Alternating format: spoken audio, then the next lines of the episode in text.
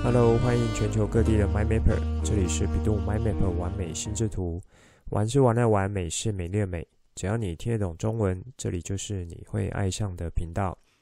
成立完美心智图频道是要帮助喜欢心智图、想要学习心智图，以及想要让心智图可以带给你更多人生美好的 My Mapper，可以更有效的使用心智图，喜欢上心智图。更重要的是，让你可以开心的玩乐心智图，画出你心中最美的心智图。这一集，我们来把国中阶段孩子所面临到的学习状况，心智图法可以协助的地方，做个完美的 ending。现在就来听传奇聊心智图，一起完美心智图。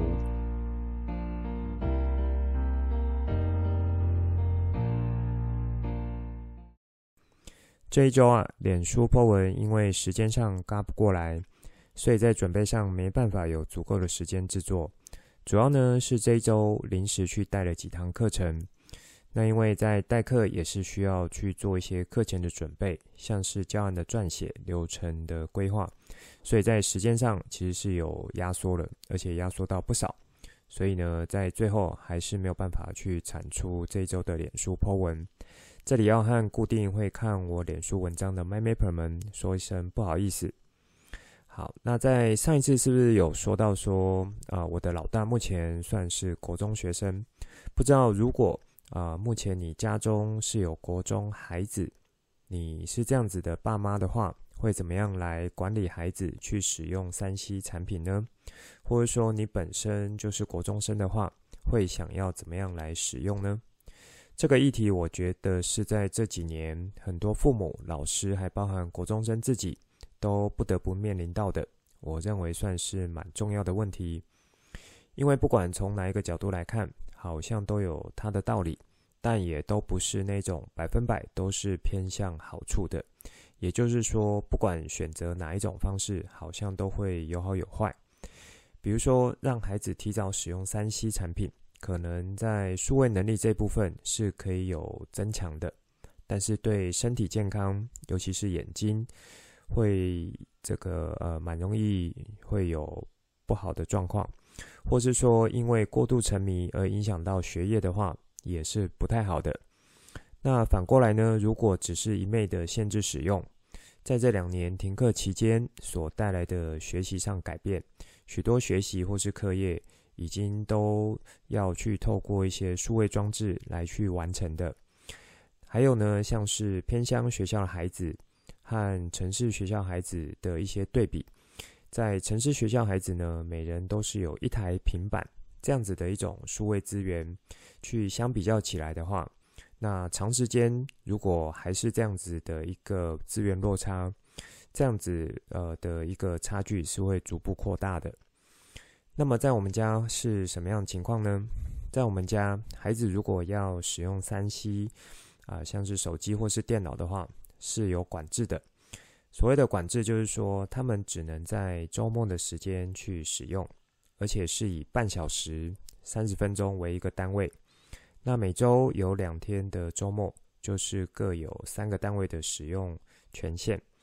那去使用的时候呢，啊，每一个使用权的中间至少也要休息半小时以上。好，那除此之外，呃，如果说是学校老师或是在课业上面需要他们去使用这些三 C 产品去做学习啦，或是缴交作业，或是说一些班上群组讨论，那还有像查资料等等的，就不会是在上述这些管制范围内。否则呢，就是会有上面这样子的一个管制原则。好，其实，在周末的使用是还有一些附加条件的。那是什么呢？就是说要在周间以及周末时间要需要达成的几个条件，比如说是学校的学习进度之外，我还要另外给他们一些学习上的进度。那主要呢，我会针对他们要加强的科目。或是说需要时间累积的科目，比如说像是英语或是作文，那还有像心智图，以及呢像在身体的维持上，就是运动这一块的，我大概呢就是会用这些项目来去做一些设计。好，我是这样子想的，英语呢，它其实算是一种沟通的工具，是要去使用出来的，不能够只有单靠学校那样子去呃，比较像是为了考试这样子的方法来去学习。那么你去考试考再高分，可是碰到外国人或者说要用英语沟通的时候，却用不出来，这样子的学习，在我看起来其实是蛮呃无效的。那么作文呢，牵扯到就会比较广一点，因为作文它某种程度是一种透过书写书写方式去表达出自己的想法、自己观点，而要写好作文，除了说要有属于自己观点之外，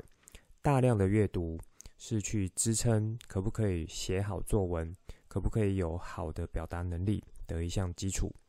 那有大量的阅读去做基础。才可以去做言之有物这样子的一个表达。好，再来是心智图。心智图在这里的角色，我想如果你是一路跟着学过来的 MyMapper 们，应该可以猜得出来我要说什么。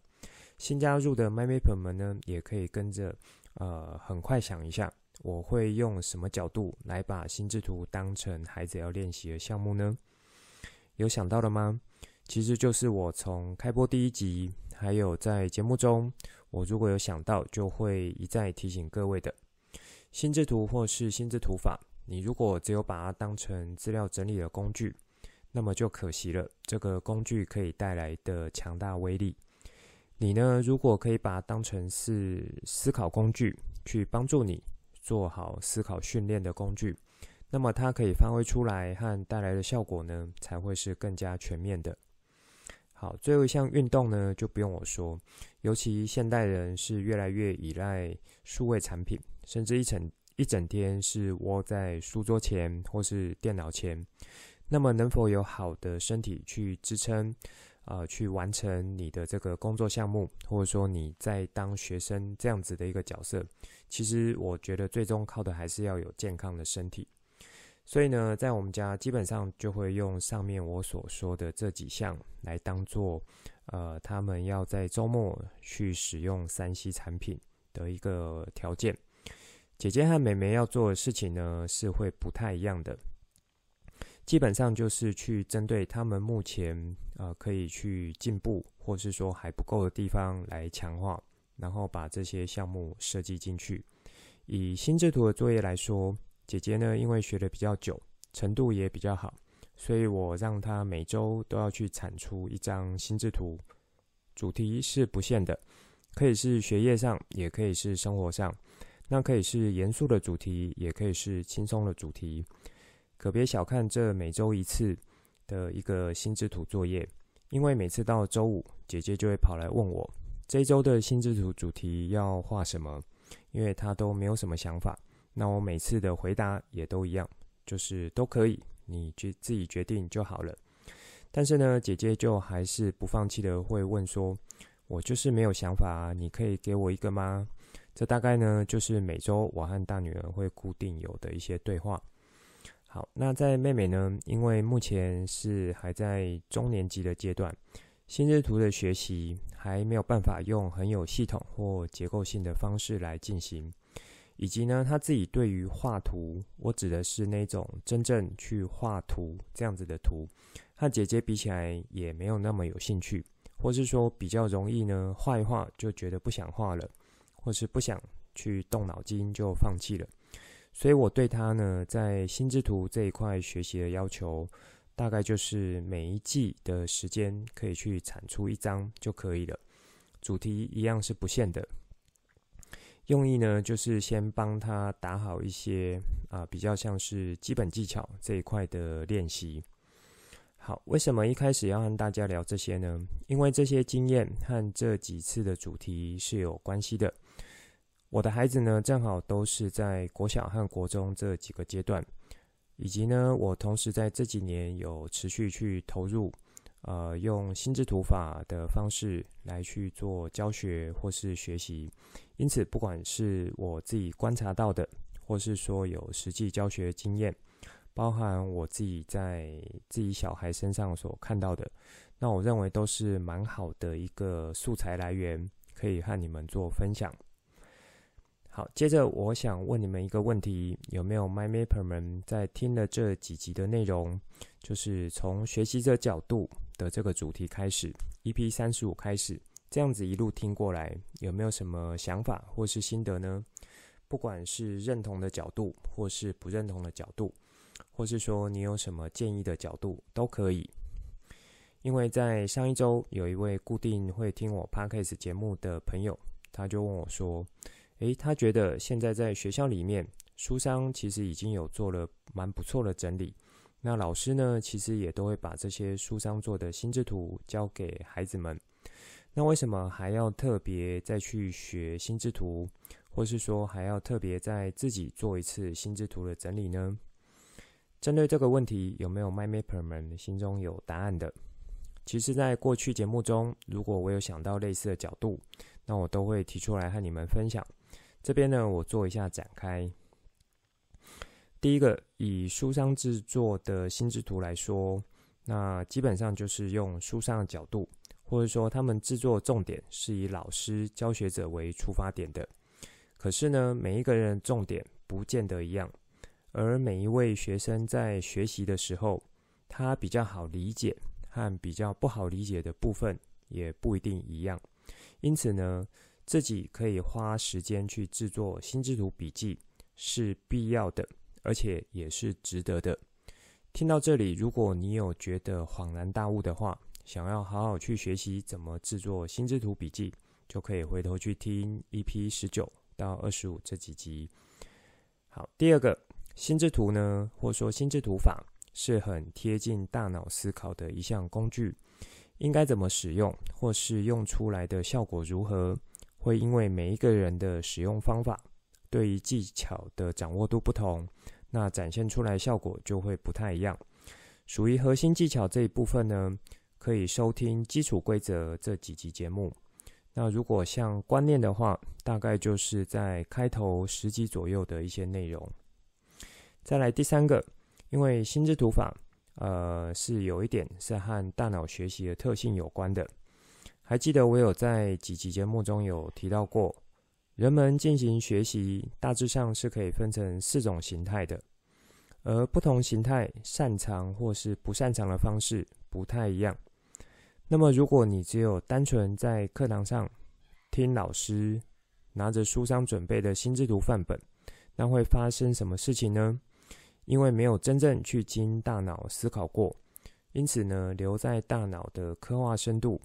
和那一些有在透过自己双手画过，以及用自己角度去思考过，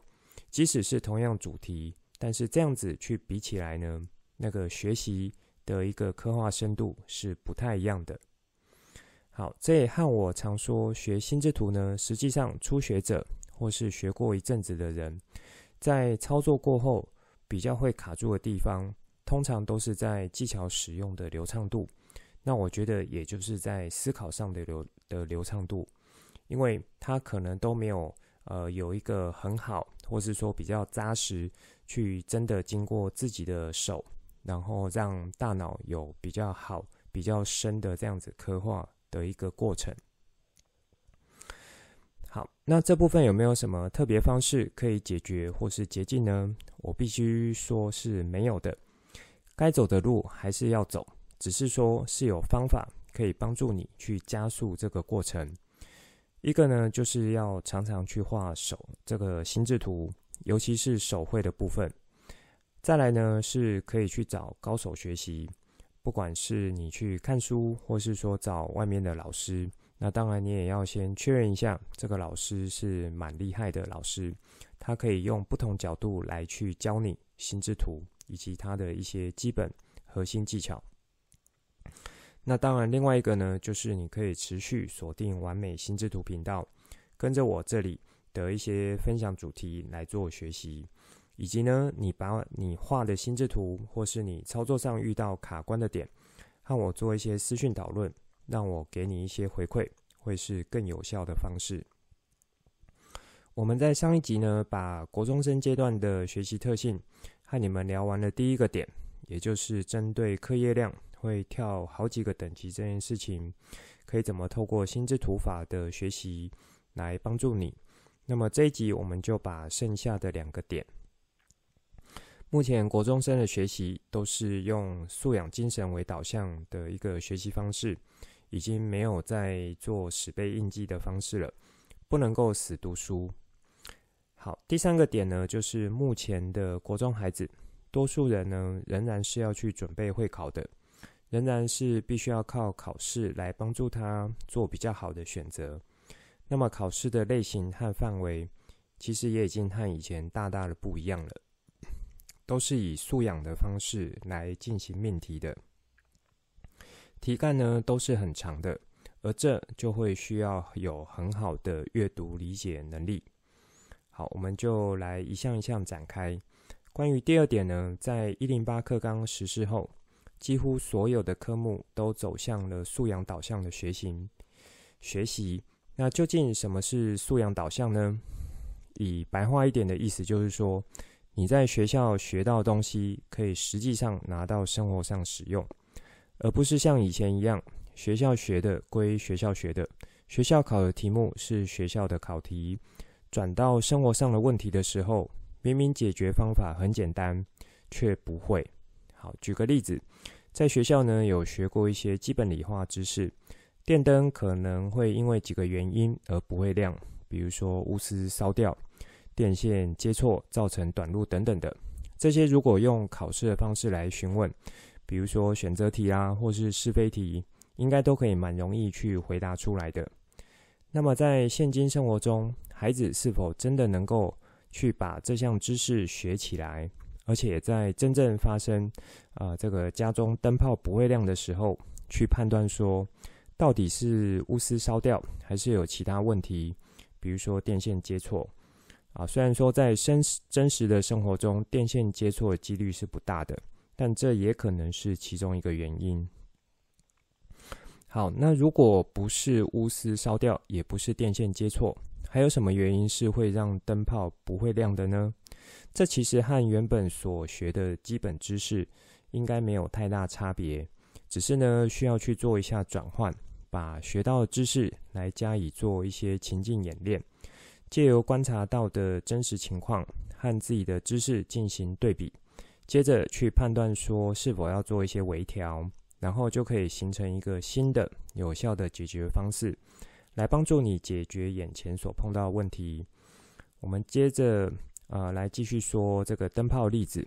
如果不是钨丝断，也不是电线接错，那么还有哪里会出现问题呢？那你是否会去做一下判断？可不可以借由学校学过的知识，或是网络上的知识来帮助你去做判断？这时候呢，如果可以用心智图法的阶层思考、分类技巧角度来帮助你，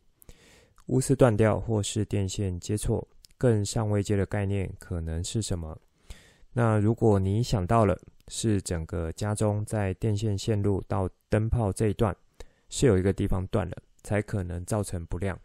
好，因此这一个上位阶的概念形成之后，你就不会去局限在说钨丝断掉或是电线接错这两个点了，而是整段的线路有一个地方断了或是没接好，都有可能造成灯泡不亮。所以这时候你接着再去做一些判断，最后抓出来，有可能呢，其实就是在开关这里出了问题。或是说，在灯罩它要跟灯泡接触的地方的接点出了问题，那这整个呢，其实也就是在呃这个整体线路不通的这个问题底下去分类出来其他的次要问题。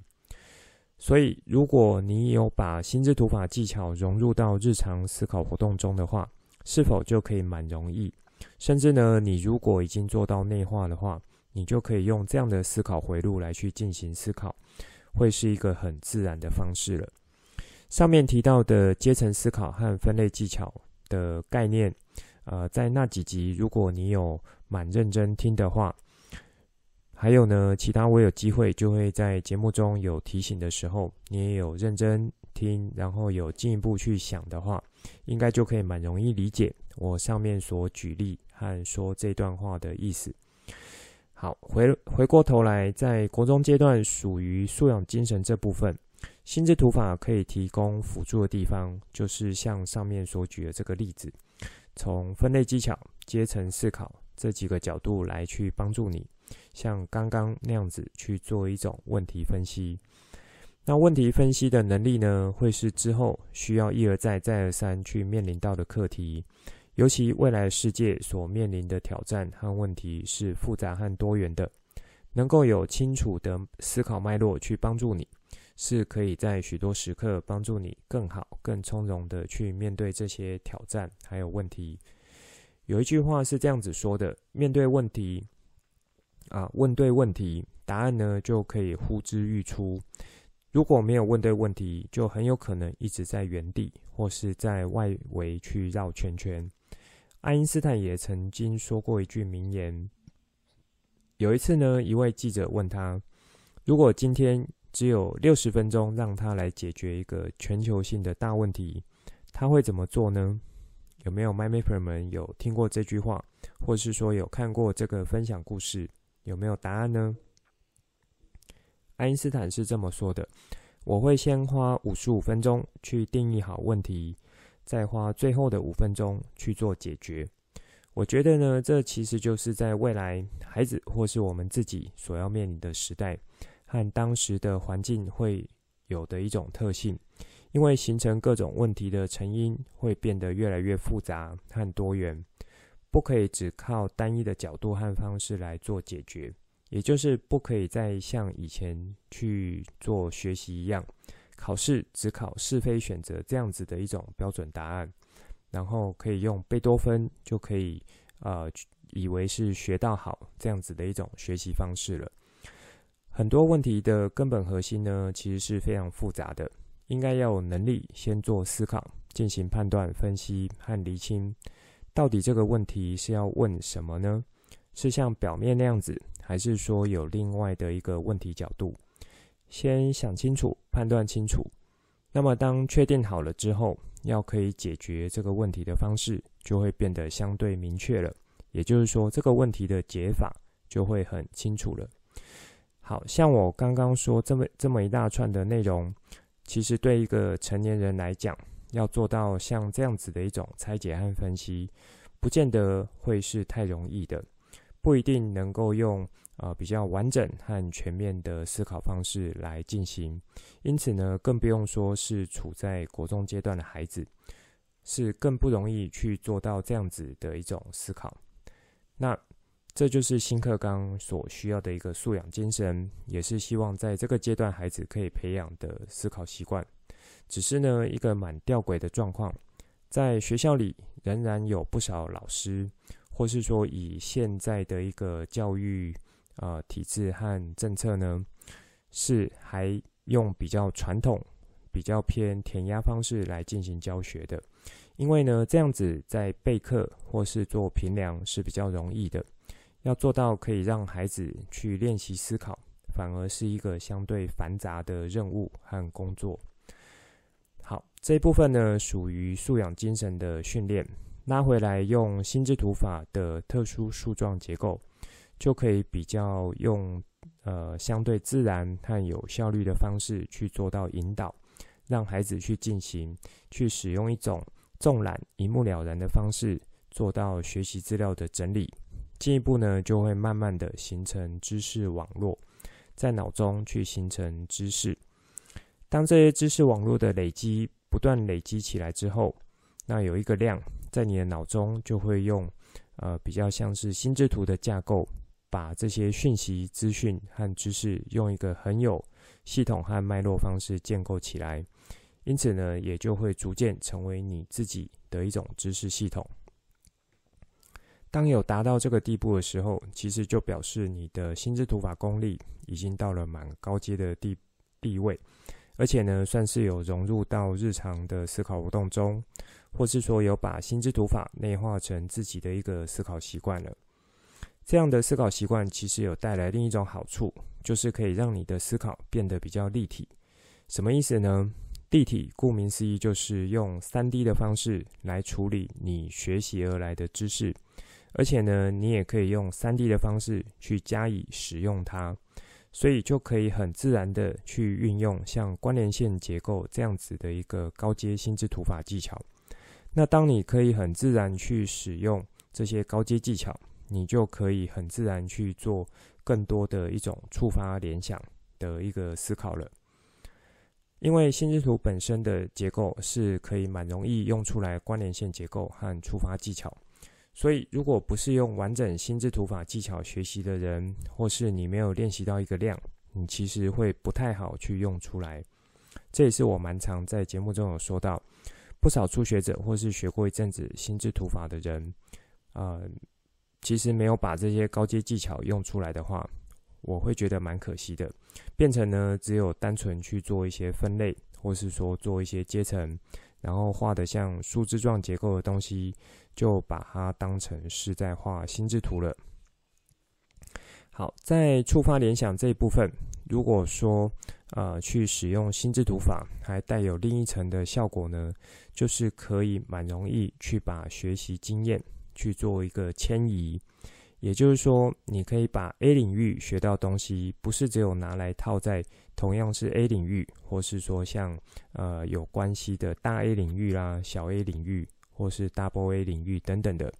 你呢是可以去把它类比到其他领域。比如说，你从 A 领域学到的，诶，你可以类比到 B 领域或是 C 领域，这些属于学习经验的迁移和运用。那以我自己这十几年来心智图法学习经验看起来，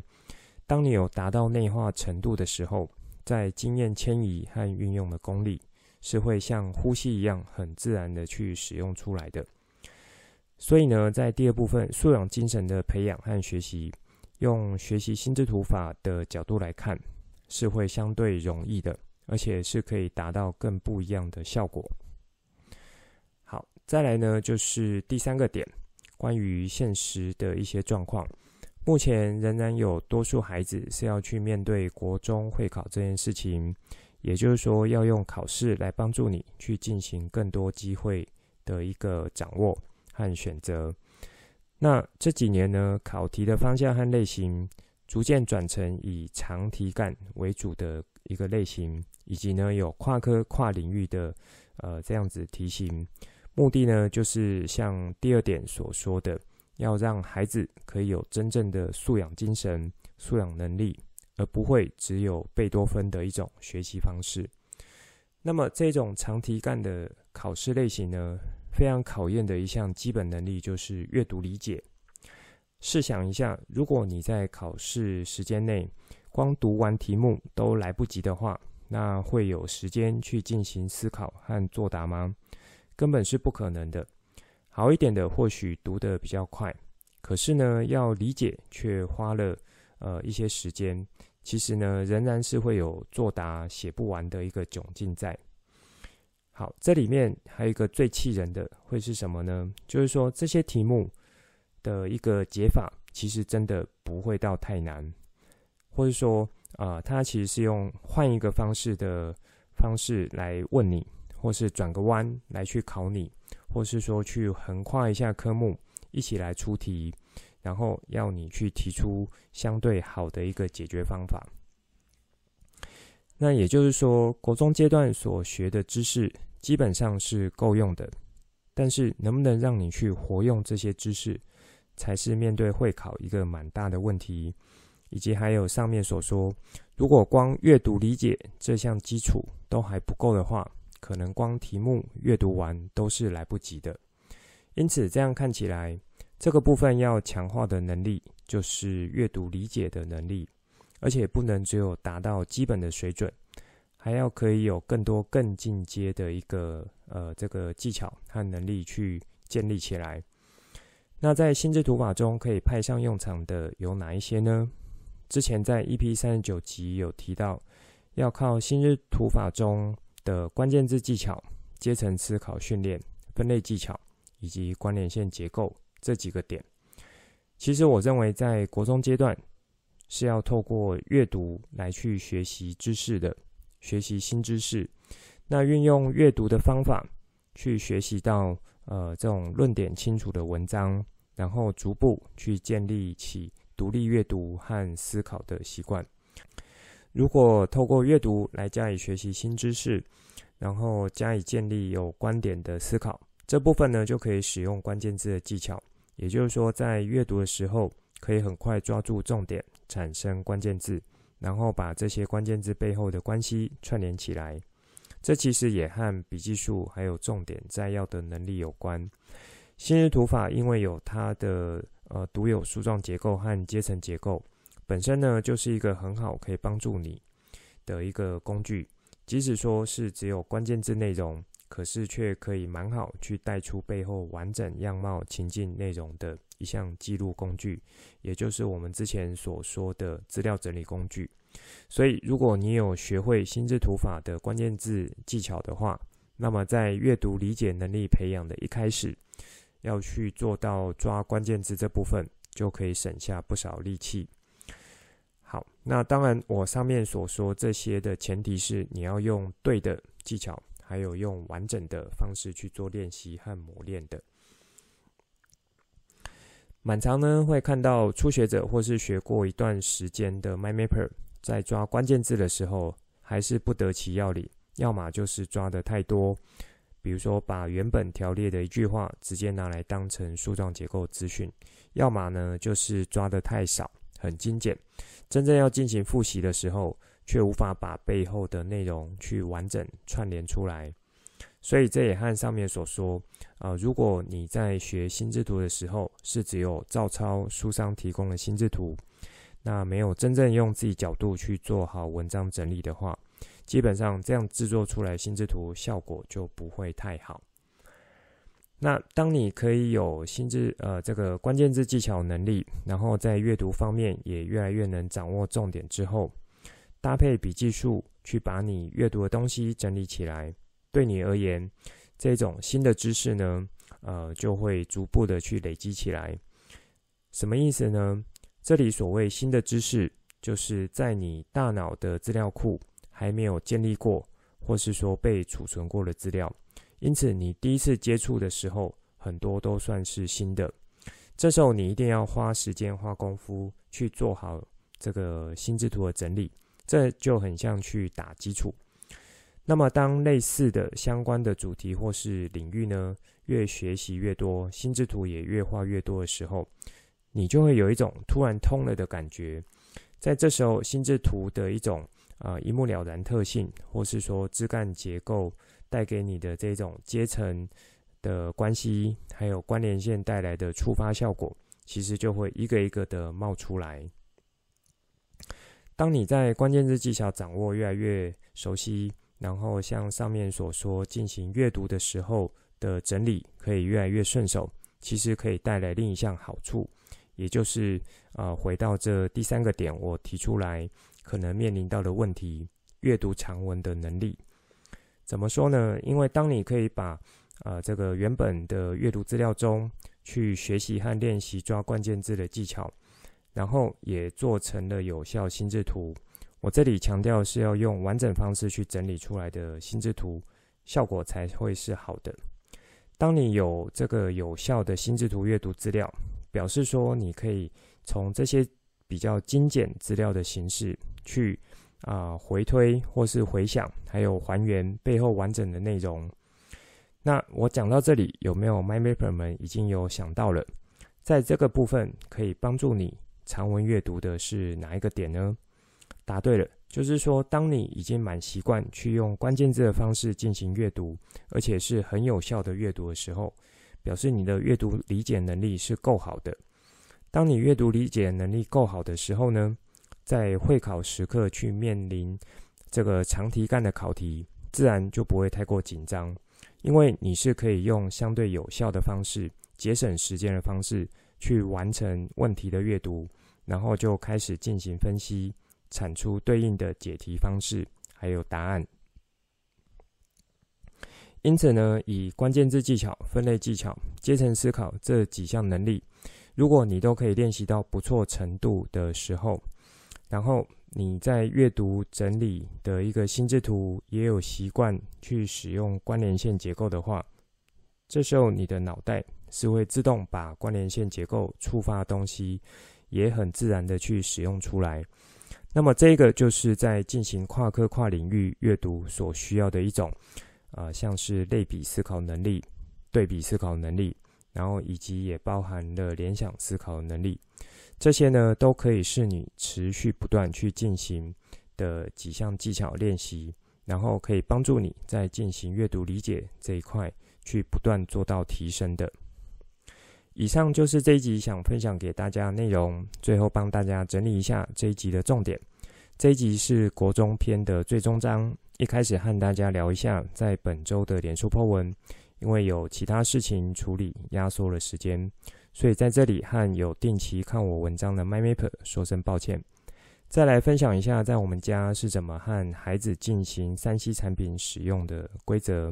呃，这个定定和管理，可以提供一些角度给同样是有这个阶段的孩子爸妈们参考。然后我有带到，呃，我持续让孩子去进行心智图的练习和绘制，目的呢是要让他们把思考这一块可以磨得更好。以及我有分享一下从学习者为角度的这个主题开始，几集下来的节目呢，我朋友有给我一些回馈和问题，那我回应的角度是什么，在这边也有提供给你们。好，接着就是这一集的主题：国中生阶段在素养精神和阅读理解这部分，应该怎么去搭配心智图法学习来去做到辅助和强化。我提供了几个基本技巧，也说明了为什么是这几个基本技巧，像是分类技巧啦、阶层思考、关键字技巧、关联线结构等等的。这一集我展开的东西其实比较多，如果听了第一次有一些不是很理解，那应该你可以再回去听一遍，或者说你有实际操作过，然后有卡关的地方，那也应该再回头来再听一遍。当然呢，是很欢迎你和我做私讯，把你画的心智图分享给我，让我给你一些意见，这会是最直接有效的方式了。这一集的内容就先说到这里，之后再跟大家聊更多我对心智图的认识所产生的经验和想法，来跟你分享，带你一起重新认识心智图，一起喜欢上心智图。希望你会喜欢今天的节目。本节目是由 bEDU MyMap 玩美心智图直播，我是传奇，也可以叫我 Coach。欢迎你听了之后有什么新的想法与角度可以跟我互动，画出心智图或是留言来跟我分享。节目当中附上官网、脸书还有赖社群资料，还有这一集我想和你分享的心智图作品。欢迎随时透过这些地方来和我做互动。如果你也喜欢这个频道，觉得我分享内容对你有帮助，也觉得对你的亲朋好友有帮助，记得帮我订阅、给爱心，把这个频道分享出去，邀请他们一起来享受心智图的美好。我们下次见，拜拜。